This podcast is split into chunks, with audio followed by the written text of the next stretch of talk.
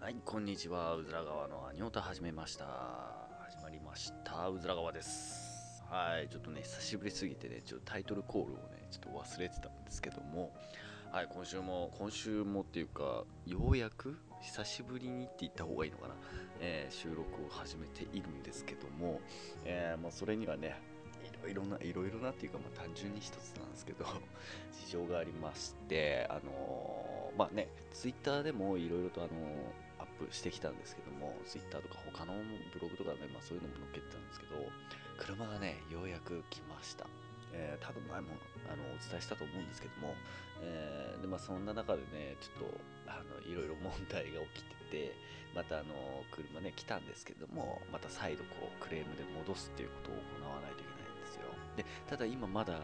えー、と手元に車あるので、まあ、できる範囲自分でねいじっていきたいなということでまあいろいろショップとかもあったりあのアマゾンとかヤフオクとかでいろいろ見てたんですけどでとりあえずねあのライト関係があのほぼほぼ純正なんですよね、えーあの黄ばんだ色っていうかね昔のハロゲン色。あれがねどうしてもやっぱ綺麗にならなくてでいろいろ探してたんですね。であのそうそう探すのにすごい時間食ってたしあのピンからキリまであるので安いものからすごい高価なものまであって、まあ、どの幅でこう選ぶかっていうところでねすごい悩みましたね。もうこれはね大いに悩んだ方がいいと思います。うんやっぱ車を好きで自分のなんだ自分好みにこう仕上げるってなるとね1回や2回じゃねやっぱ無理だ。だから前の車なんかもねあのしょっちゅう LED は交換しました。この色気に入らねえなとかすぐ切れるな玉切れるなとか。安いの買えばいいってもんじゃないし、まあ、安いの買えばその交換はすぐできるんでね。あの予備でストックでいっぱい取っとけることもできるんですけどもあの簡単なところはいつも買えるのに。ただあのヘッドライト周りとか、えーその辺になってくるとこうあれを外したりこれを外したりって手間が増えるのでね、まあ、そこはわりかしあの値段張ったものがねやっぱ値段張れば張るほどあの作りはやっぱりちゃんとしてるんでね。雑ではないです。あの大量生産とは違うんでね、えーただあまりにも高すぎたものを買えばいいってもんでもないっていうね。一回試したんですけども、まあ、別にこの値段したのにもかかわらずこの発行量だったらまあ別にこっちでもいいかなっていうところもあるんですよ。その間ですね。だから僕はその間をいかにいいポイントで見つけてね、まあ、あとメーカーにもよるんですけどね、えーでもメーカーねあの1個決めちゃってずっとそればっかり言っちゃうとあの今後いろいろね試せれないじゃないですか。だからメーカーはいろいろ変えてみて、えーどこがいいかっていうのもね検証していくのもありですし、えーっていうのをねやりながらあの 探してたわけなんですけどで今回あの本当ね全て純正色だったんで純正だったんであの探してね変えてとりあえずえっ、と日中はね仕事なんで、まあ、昼休憩とかそういうのを使ってあの HID をまず、まあ、重線交換なんですけど、えー交換したのとあとあで重線交換はね8000ケロビン 35W の1000ケロビンを使用しました。ちょっと青白い感じですね、えーでフォグランプもね ハロゲンだったんで、えー 6000K の LED をね突っ込みましたなのでねあの 8000K の HID とやっぱねちょっと多種色が違うっていうねじゃあなぜ 6000K にしちゃう？そうそこなんですよあの前回のあのステップワゴンの時あのね 8000K を頼んだんですよ。うん。ヤフオクでね、落としたんですけども、えーそれがね、まあ2000円以下で買えた、ちょっとやばそうなね、やつだったんですけども、まあそれにつけてみたんですね。ただまず、えっ、と 35W の 8000K、すっごい白い。真っ白。うん。まああの、よるんですけどね、8000K とは言ってますけども、青白く光るメーカーもあれば、白く光るメーカーもあるのでね、えーまあ、それは一概になんとも言えませんけど、だ真っ白だったんで、あじゃあ別に 8000K が標準純正かな？みたいな、純正色ぐらいかな？みたいなね、えー感じでいたんですけども、今回のはちょっといいメーカーのものを買ってしまったんで、8000K がちょっと青白い、うん、青白い感じでまあなりましたね。で、マックス3万2000ケロビンまであったんで、まあ、多分真っ青になるんでしょうね。えーそれ買ってもよかったんですけども、まあ、車検非対応なんででね、まあ、せいぜい6000、8000ぐらいまでかな。えー、で、メーカーによっては1万、僕が前つけてたのは最初1万で青だったんですよ。あの、完全な青です。いや、完全な青というか、水色っぽいんですけどね。まあでも、それでも車検は通ってましたのでね、えー、別に問題なかったです。まあ、視界が悪くなるわけでもないですし、うんまあ、白よりは多少落ちますけども、ただ、あの、それがね、あの飛んじゃって、で、買い替えた後の8000ケロビンの 35W の、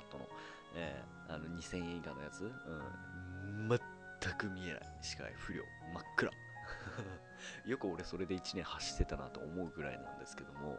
えー、だけど車検は通ったんですよそれで。うん。工事君も別にずれてなかったんでしょうね。だし、うん、あいろいろな面で合格基準を満たしてたのか知らないですけどね。車検は通ったんで、あ、うん、じゃあいいかですけど、実際走ると何にも見えないです。で、しかも僕、あの、前はね、あの、あ、れなんですよ、バイザーモニターをつけているんで、そのバイザーの光の反射もあるんでね、さらにちょっと薄暗くなるんですよ。で、それで、その上で視界、あの、見ないといけないんで、閉じろよって話なんですけども、まあ、それで慣れてしまったんで、えー、それで十分走れるんですよ。ただまあ、前はいいんですけど、まあ、サイドだけは気をつけないとね、あの自転車の飛び出しね、とか無灯火多いんですよ、自転車の。あの若者が多いですね、無灯火。結構、あのちゃんと、ね、年齢いってる方は、あのなんですか、あの自動、自動点火のね、ライトとか、あと、あの別個でね、自分で取り付けるあの LED ライトとかね、ちゃんとつけてくれているんですけども、えー、特にあのロードレーサー系のね、あの自転車は必ずついてるんで安心できるんですけども、あの一般のママチャリですね。ママチャリ、あの 昔ながらのね、あのタイヤ部分ですかね、あそこで回転させて、その回転量で光らせるっていうタイプのあの旧型のママチャリ、あれ乗ってる方はね、絶対につけない。絶対つけない割には、あのなんつうの、歩道？歩道でもあの、なんつうの、ちゃんとね、あの、白のね、線が入ってる部分ではなくて関係ないところからこう、渡ってくるんで、えー、まあでもね、今はっきり言っておきますけど、その自転車側が悪くなりますからね、無灯火でそういう横断歩道ではないところから飛び出して事故った場合は自転車の責任になるのでね、えー、こっちはあくまで、えーと、原則はあのちゃんと左右の、ね、確認をとってますが、えー、歩道でない場所はね、まあ、スピードも上限あるじゃないですか、うん、あそこを守りつつ走ってるのでね、えー、そこから飛び出して事故に遭ってもあの昔だったら車が悪いとか何とかって言われるんでえー、こう今はね、自転車も悪いということで、自転車のマナーが特に悪いっていうことでね、えー、まあ、そういう法律もね、改正されてるわけなんでね、まあ、ちゃんとね、自転車を乗られてる方,、えー、方はね、夕方以降は必ずライトをつけて、えーと、渡るときはちゃんとあの歩道道っていうかね、まあ、信号機がある場所、もしくはあの白の白線がね、書かれている場所、横断歩道ですかね、そこちらを必ずね、通っていただきたいです。えーまあ、横断歩道でね、事故った場合は車も責任を問いかねられるんでね、要はちゃんとね、あのー、停止できる速度とかね、あのちゃんと周り確認した上での、左右確認した上での安全確認を怠ったっていうね、えー、ことも追求されやすいので、横断歩道はしっかり注意しないといけないです。信号が特にないところね。で、うちはね、あの小学生、中学生、高校生の横断通学路なんでね、えー、特に注意して走っているのでね、うん、そこは気使って今、だけど、あの、名古屋って結構名古屋走りっていうのが有名なんですけども、えー、信号黄色ですっごいアクセル吹かしてこう渡る、まあ僕もたまにやります。あの、本当によろしくないんですけども、えー、やってしまうので、まあただね、通学路でもあるので、まあそこでね、変な事故を起こすのも嫌だなっていうのもあって、まあなんか話がだいぶ飛びましたけど、まあ安全面はちゃんとこう、それなりに、えー、自覚した上で走っているのでね、えー、その上で自分の趣味をやってるんで、うんまあ、多分迷惑はかかってないと思う。はい、まあそんな感じでね、いろいろこう改造していってるっていうことをね、伝えつつ安全確認でちゃんとやってますみたいなね、え、まあ、いい面悪い面もちゃんと伝えていってるのでね、えー、突っ込まれそうですけども、えー、でね、まあそういうのをやってるがゆえに、ちょっとこの収録の方がね、えちょっとおろそかになってしまってるということで、まあ、今日はね、とりあえずちょっと早起きしたんで、えー、で、まあ、やりたいこといっぱいあるんですけども、まあ、それはあのー、ね、暖かく、日中のね、暖かい時間にやろうかなと思っております。はい、ちょっとね、えっ、ー、と、なんつうの、仕事の昼休憩ですかね、とかにもやってるんで、まだ大丈夫なんで、ちょこちょことね交換してる。ただねあのトヨタ車ってね意外にあの部品交換をする今回あのマーク X のスモールランプを変えたいんですけどもすんごいえぐい部分にスモールがくっついてるんでねで上がちょうど骨みたいなのがついてるんですよステーが。指が入んねんですよ手が。うん。俺の細い手でも入んなくて。で入るは入るんですけど掴んだと回せないんですよこう。回そうとすると手首をひねらないといけないじゃないですか。ひねると上のステーに当たるんですよね。なんであんな作りにしたのっていうね。あの前のねホンダ車ステップワゴンとかはあのー、まあ、ファミリーカーっていうのもあって手軽に物を変えれパーツを変えやすくしてる作りになってるのかわかんないですけどすんごいスムーズに取り替えれるんですよ。邪魔するもんがないんでね。ちゃんとそのそれなんつうの、えっと、ヘッドライトがちゃんとそのそういうステーとかそういうのに当たらない方向っていうか余裕を持った作られ方なんで、まあ、ミニバンっていうのもあるかもしれないですけどもまあ、そういった意味でね交換は簡単にできるんですよ。ミニバンはね。ただああいうねセダンとかは多分自分で買えるってことをしないんでしょうね。ねもうあのとりあえずあのディーラーとかそういうね修理工場屋に入れて買える、まあ、うまいことできてますよね。まあそこで工賃を取るなりなんなりするとは思うんですけども、えー、ただ私は自分でやれるので自分でやれることは自分でやるって。いうえー、まあ、今日もね、この後スモールと戦ってきますけども。何時間かかるんでしょうか。10分で終わる、まあ、本当だったら2、3分で終わる程度の交換なんですけども、その入らないために10分、20分かかってしまうっていうね、戦ってきます。はい。でね、まあ、いろいろとまたちょっと部品頼んでるんで、そこ変わったら、あの、写メとかね、えー、Twitter で上げていくんでね、そちらの方もお楽しみにください。はい、ちょっと長々とね、自分の車の自慢をしてしまったんですけども、まあ、こういう趣味でね、すごい楽しんでるっていうのね、えー、また車に戻ったわけなんですよ。前は車落ち着いたんで、ちょっと次何やろうということでアニメに入ったわけなんです。アニオタに入ったわけなんですけども、えー、それがね、またあの、車変わったんでね、また車の方にこう集中、車オタクになってるわけなんですけど。えー、まあ、でもね、いいですよね。あの、アニメの、まあ、YouTube も見えるようになったんで、で、まあ、良きも悪きもね、YouTube で アニメの OP, OP とかね、AD とかね、あとはあの、ちょっとしたアニメもね、放送乗っけられてるんでね、えー、そういうのを流しながらこうドライブしてね、楽しんでるわけなんですけども、まだちょっとね、ウーハー、オーディオシステムがね、まだちゃんとしてないので、えー、そこの辺も後々に改造していこうかなと思っております。だから音をよくね、えー、楽しみながらいければいいかなっております。ということでね、今回のね、えー、このままあのアニメのね、感想に行きたいと思いますけども、前回何話したっけ前回が、このスパですね。このスパ見ていただけましたかね？あれすっごい爆笑なんですよ、本当に。あの回外れ回がないですね1話からずっと見てますけども全く外れ回が全てが笑えるうんあの大体中途半端にこう最初笑わしといて突然シリアスいってでグダグダで終わる時もが多いんですけどもこれはねもう完全笑かしてきてますねとにかくあの最初の初期初期場所の街から動かずずっとやるんですけども、まあ、キャラもえーと、今全員揃ったんですけどもね、4人、マックス4人なんですよ。まあ、モブキャラも面白い方いますけども、この4人がほんとすごいです。爆笑ですね。ちょっとあんまエロはないんでね、エロ要素はないです。爆笑要素はもう満載ですね。えー、まあ、こちらの方はね、前回の放送を聞いていただければいいんですけども、そう、そこでちらっと言ったのがね、あの今回の、えー、内容にしようかなと思ってたものなんですけれども、えー、だがしかしっていうタイトル名なん。だがしかし。えー、駄菓子菓子みたいな。駄菓子菓子なのかな。だがしかしなのかこれねもう本当どういうのかちょっと未だにわからない。わかる方教えてください。教えてくださいっつってもコメントでは教えづらいと思うんですけど。駄菓子菓子なのかだがしかしなのか。しかし屋しかしなんちゃらっていうお菓駄菓子屋があるんですけども、えー、あちょっと俺勘違いしてた。ごめんなさい。そう。であのだがしかしね、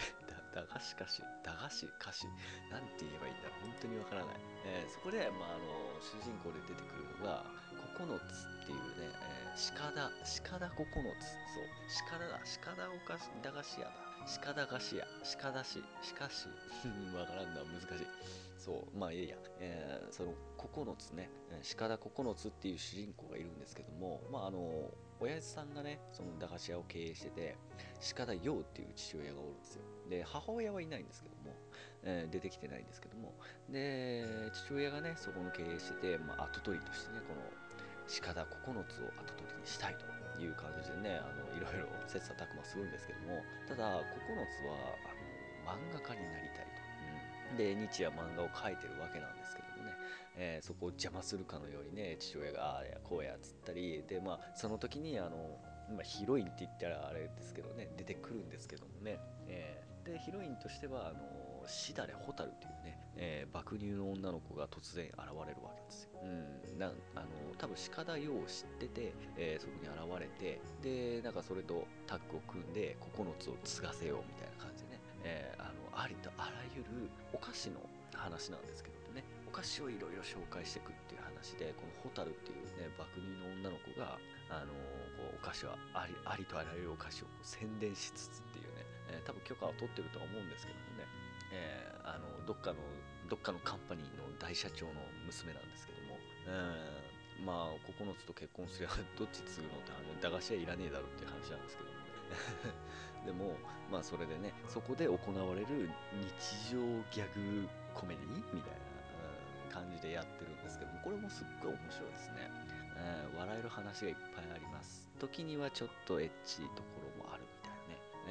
で、まあ、そんな中で幼なじみのあの遠藤東君っていうね東っていうね、まあ、9つの友人でいるんですけどもいつもグラサンかけてるんですよ。いつもグラサンかけてて鼻声っぽい感じでね僕も今日鼻声なんですけども「かかのつわ」みたいなね感じで 喋っておりますけども、えー、であのー、それの双子の妹ですね。えさや、って遠藤さやっ出てくるんですけどもいつもなんかあの喫茶店でバイトしてるのかお手伝いしてるのか、うん、あのコーヒー入れるのがめっちゃうまいね女の子で。でこの子はあのお菓子はそんなに好きではないですね。甘いものはそんなにだけどあの9つのことが大好きな女の子なんですよね。えー、あのねさやちゃんめっちゃ可愛いっす。あの表情もそうですしあの時に見せる動きねテンパり方とか、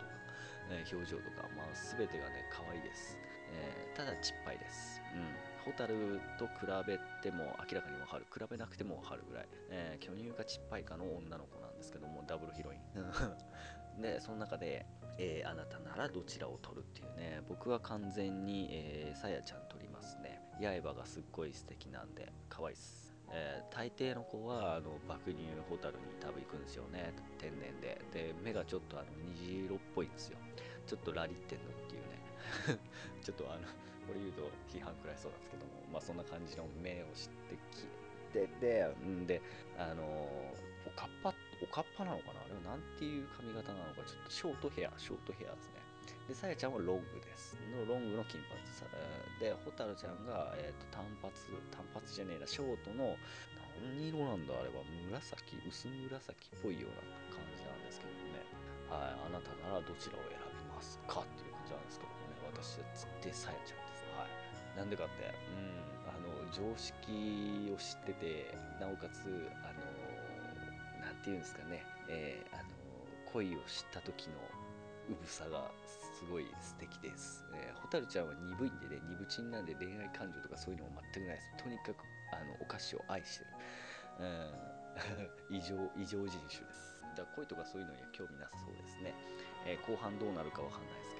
ども。でももう、あの本当メインがお菓子田舎でお菓子の話題を懐かしいお菓子がいっぱい出てくるんですよ、えー、俺もあの10代の時まあ5歳、まあ、3歳からかなお菓子食い始めてた、えー、ぐらいからでも3歳から5歳の間って記憶がないんですよねあんまり。だから食ってたにしても多分あのチョコレート系とかは特に好きなの今でも好きなんでチョコは。でお菓子も買えますけどもああいう駄菓子っていうのはめったに買わなくなるんですよね大人になると。もうなんつうのでっかい袋に入ってるものをまとめ買いみたいな感じになってしまうんで、えー、あのうまい棒とかああいうのはあんま買わないんですよね。ただあの姪っ子甥っ子がいっぱいいるんで行った時にあの、まあ、駄菓子屋ではないですけども昔はあったんですけどちょっともうね年代が経ってしまって潰れてしま潰れたっていうか潰したんですけども閉店してしまったんですけども、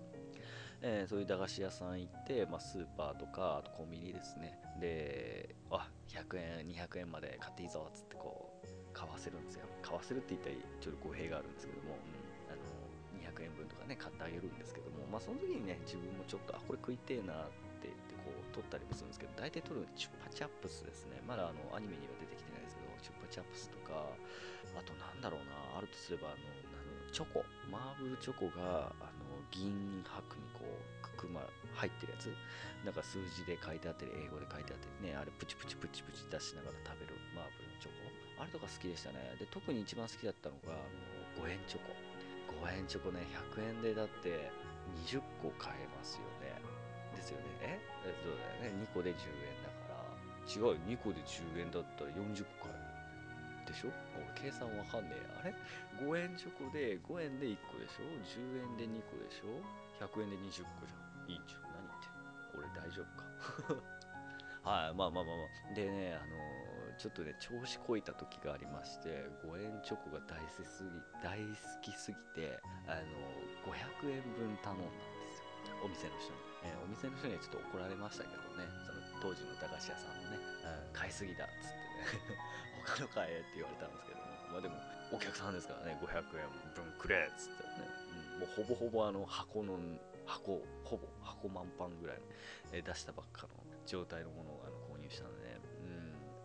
いいっすよね。で結構5円チョコって言ってもでかいですよね。だから口に含んでえっ、ー、とまあこれも分かれるんですけどあのかじるタイプか舐めるタイプかですよね。溶かしつつ食べるタイプかっていう。で僕はあの最初はかじるんです、うん、だけど数が多いもんでもうあの開けるのもしんどくなってくるんで後に舐め出すんですよ。で舐めながら、まあ、当時あるゲームをね、えー、携帯ゲームを携帯ゲームはないな、えーと、ゲームボーイかの時代とかか、うん、をやったりとかするんですよ。あのゲームボーイもあの途中で止めることもできないゲームもあったりまあ、うん、ここで言っていいのかわかんないですけど、まあ、当時のポケモンですね。なんで、まあ、途中でちょっとこう置いてチョコ食べてまた始めてみたいな感じをやったりとかしてる時代があったんですけども、えー、まあ、すごいそれぐらいからねお菓子っていうのは僕はすごい食べてて。で、まあ、たまたまねたまたまっていうか今回こういうねアニメだがしかしのねそのアニメがあって、まあ、それ見たんです。うわすっげえ懐かしいお菓子出てくるなっていうのもあるあり中には見たことも聞いたこともないお菓子。うんまあ、地方限定なのかなっていう思えるお菓子もね、それか僕が見逃してたのかが出てるんでだから僕今30代なんですけどもだから30代とか、まあ40代の方でも全然いけると思うんですけども、えー、まあ、年齢関係ないか。あのどうだろうな。あんま古いお菓子は出てこないんですけども、うん、ただまあ今どこでも売ってるお菓子も登場してるんでね。えただまあその年代によってはあ懐かしいな食べたなっていうのをこう見ながらね。でさらには爆笑しつつ、うん、でまあお気に入りの女の子やねキャラクターを見ながら、まあ、キャラクターはそんなに出てこないんですけどもね。もう決まってんですよ4人か5人って。それ以上増えることもないんですけどもずっと今何話か見てきて。うん。増えることないんですけどその残ったメンバーでね面白おかしくやるっていうね。で前回がちょうど卵ボール。卵ボールじゃない卵アイスですね、えー、これでそれの言い合いで揉めてたんですけども、えー、爆弾アイスと呼ぶかおっぱいアイスと呼ぶか。俺どっちで呼んでたかな。俺はどっちも呼んで爆弾ともおっぱいとも呼んで卵アイスだね。やっぱ卵の形してたんで、えー、であの外し方をミスると爆発するっていうのはだから爆弾アイスの方がいいのかな。でも当時僕の地元では卵アイスって呼んでたんでね。あれ当時は60円で売ってたんですよね。すっごい、あのー、美味しいんですよ。バニラアイスでね、えー、ただ切るのが大変だった。本当はあれハサミで切らないかんすけど、まあ、アニメでも紹介してるんですけどね。ハサミなんか当時持ち歩かないですからね柔道法だから。あのあうん、まあいいや。であの歯で噛みちぎってチューチューチューチュー吸ってたんですよね。でもその噛みちぎり方をミスるとあのゴムなんでねスワッつってこう広がってスパーンつってね。しかも溶けかけが一番まずいっていうね、えー、そういうこともありましたけどなんかそういう本当に懐かしいものがいっぱい出てくるんでねあのぜひね、えー、アニメ興味ある方はねだがしかしというものをね見ていただければいいんじゃないでしょうか。で見てる方でもなんかこういうの懐かしいよねっていうのをね、え感じていただければいいかなと思います。はい。で残りはですねあと4分ぐらいでもうあの時間来てしまうんでもあのゲームの方なんですけども今僕が夢中になってるのはまあ変わんないですね前と、えー、もうだいぶやってるのはバトガト白猫とパズドラとモンスト。でまあモンストの方はわりかしあの来るコラボ来るコラボ運曲をしてるんですけども。うん。あの今ドラえもんのコラボ来てますよね。もうドラえもんが今ねえっ、とあれガチャしなくてもなんかノルマクリアすれば報酬でもらえるじゃないですか。うん。だからあれでもう97まで行ってしまいましたし、で、のび太に関してはまだ降臨2回か3回なんですけども、もう57ぐらいまで普通にやってて、うん、溜まったんで、まあ、今回はすぐ溜まるなっていう感じ。多分なんで、まあ、ほとんどの方が運極にできるんではないでしょうかね。すごい楽です。前回のストリートファイターコラボの方がえぐいです。うん。ほんとえぐいです。ナッシュは良かったけど、あの、ネカリはほんとえぐいです。えーでもなんか頑張って3体とも運極にしましたけども、本当えぐいです。やっべぜ。はい、ということでね、ということでね、えーあのーまあそんな感じですね。ゲームはまだちょっと、ゲームも本当できない状態なんですよ。まああの昼休憩は車いじってるんで、まあそれ以外のところ、えー10分、20分とかのちょっとした時間でしかゲームはいじってないので、もう時間があれば、車、車、車ですね。で、今日もあの車の、えー、と LED がちょっと足りないんで、あのアップガレージの方行って、えー探索してこようかなと、えー思っております。おそうそうそうそう。もうすごい楽しみなんで、これいじるのが。だからあの YouTube とかで、えっとね、なんだっけな、まあ、これ言っていいのかわかんないですけども、あの僕が愛用してるのは、エムズガレージと、えっと、レッドメモリーズ。うん、で、エムズガレージは、あの僕の好きなね、あの高級車とかそういうのの、えーいろいろ紹介をしてるんですけども、えーレッドメモリーズっていう、あの YouTuber の方は、あの車をいじる前提のお話をいろいろしてくれる。もう実際にいじりながら説明してくれるんですけども、えーただ、まあ、あのスポーツカーなんでね、うん、シルビアだったかな？をあのベースにいろいろとこういじってるんで、まあ、僕の乗ってる車とはちょっと違うんですけどもただ付けたいものとかはあのとても雰囲気が似てるしやってることも一緒なんでただまどっからこう配線を引っ張ってどういう風にこうつけるかっていう手順とかをね丁寧に教えていただいてるので、えーそれを参考にしながらね日夜勉強してるっていう感じですね、えーすごいあのためになるんでね、まあ、もしねあの今普通にね車乗られてる方でこれから乗ろうかなと思っててあのいろいろ改造したいっていう方はね、ぜひね、そのレッドメモリーズっていうね、別にあの、提携結んでるわけじゃないですよ。うん。なんか改造で一番わかりやすかったのは、そのサイあのサイトじゃねえや、そのね、あの YouTuber の方だったんで、あの他にもいっぱい出てます。付け方のあの練習とかそういう。ただ、あの、なんつうの、カメラワークとかを、はしょられちゃうところがあるんで、ここ見たいのにっていうところがはしょられて完成ですみたいな感じになっちゃうところもあるので、えーこのレッドメモリーさんは本当その見る側のことを考えて撮影とかをね説明してくれてるんですごいやりやすいです。だからね自分のやりたいことが見つかればねそれを一生懸命見てそれに合わせてやるのが一番、えーいいですね。でスマホでも見れるんでね、まあ、家でちゃんとしっかり予習復習してから今度こうやりながらあちょっとあそこ忘れたと思ったらスマホでも見れるんでね、えー流しながらあそうそうそうみたいな感じでやれば、えーすごく楽だと思います。だからねぜひねあのやろうとしてる方とかねこれから考えてる方はねぜひそれを参考にしていただければいいんじゃないでしょうかね。僕はもう完全に参考してるんで。うん。イカリング早くやりたいなと思ってます。でもちょっとヘッドライトをね純正ではなくてあるヘッドライトカイヘッドをね、えーヤフオクで見つけてしまったんでそれを買おうかなと思って買おうか買おうまいかって悩んでます。値段がすごい張るんでどうしようかなってテールは、えーテールは買っちゃいました。4万円でした。うん、すごく欲しくて買っちゃいました。あのーレクサス風のテール。うん、風ですからね、完全に。まあ今流行りのあの LED チューブですね。えーのラインがレクサス風なんですよ。あのーちょっとこう、な苗木っぽいね、えー感じのマークで。で、ウインカー、バックランプともに LED なんで、えーまあ、ハイフラ防止とか、まあ、何あの車用語言われてもわかんねえよっていう感じなんですけど、まあ、ざらっと聞いといてくださいね、えーハイフラ防止のあれもインバーターも一緒についてるのでただポン付けで取り替えるだけなんでもうすごいかっこいい。これで、あのー10年前のテール とはやっぱ違ってくるんだなっていうところがねお見せできるんではないでしょうかね。あとはあのエンブレムとかねあのマーク X2.5 って書いてあるんですけども、まあ、その辺のあのエンブレム外しちゃおうかな、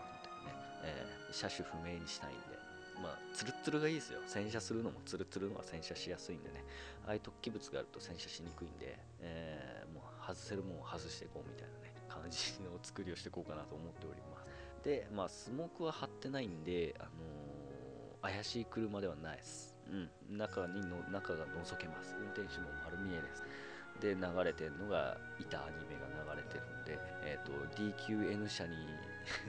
の車で、えー、いた車っていうねいた車っていうか痛いアニメを流してる PV、えー、だからあのよくおるのが最初煽ってくるんですよ。うわアニメ流してるっていうね。だけど運転の仕方が DQN になっちゃうんでえどっち？みたいな。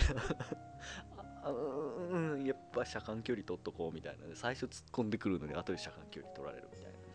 えー、それを楽しみながらミラー越しに目が合うんであーっつってガン飛ばすとすごい車間距離もくっていうね、えー、面白いですね。あのバックミラーが見れるだけで。うん。あの前はねあのなんつうの20インチのフリップダウンがついてたんで完全にあの見えなかった。ミラーが使えなかったんですよ。意味がないんでなかったんですけどあの今回はね何もない状態でしかもあのスモーク何も貼ってないんで丸見えなんですよ。でミラー越しに目が合うんで、うん、たまにあのやからと目が合ったりもしますけどもね、えー、かかってこいよみたいな車間距離空くかあの追い越されるかっていうね、えー、私あの50キロ以上今のところ出してないです。すいません。嘘つきました。アクセル1回踏んだらどんだけ出るかなと思ったら、えー、結構出ますね。やっぱ2.5でも。すぐに100キロ出ますね、うん、危うく前の車にぶつかりそうになりましたけど。楽しいですね。こうやって車が変わるだけでか人生も変わった気分がしますでねああいう風にちょこちょこいじることによって自分のドライブ、えー、ドライブもねやっぱ日々楽しくなるのでね、えー、そういった感じでね楽しんでいきたいと思います。またねあのいろいろ改造したところがあったらアップしていくのでね、えー、ご覧いただければいいかなと思います。はいということでね今回はちょっとちょっとだけ長くなったしあのだいぶ自分の趣味が入ってしまいましたけども、え、まあでもだいぶっていうかこれ俺の趣味の番組だからね、えー、いいと思いますよね。うん。まあ、きそれね、それで別に嫌じゃない方が聞いていただければいいかなと、えー、と思います。はい。ということでね、今回はこの辺で終わりたいと思います。また次回、あの来週もアップできればいいかなと思っておりますけども、えっ、ー、と、パーツが来そうなんで、もしかしたらまた伸びる形ですね。まあ、不定期なんでね、え聞ける時に聞いていただければ幸いだと思います。はい。ということで、また次回、さようなら。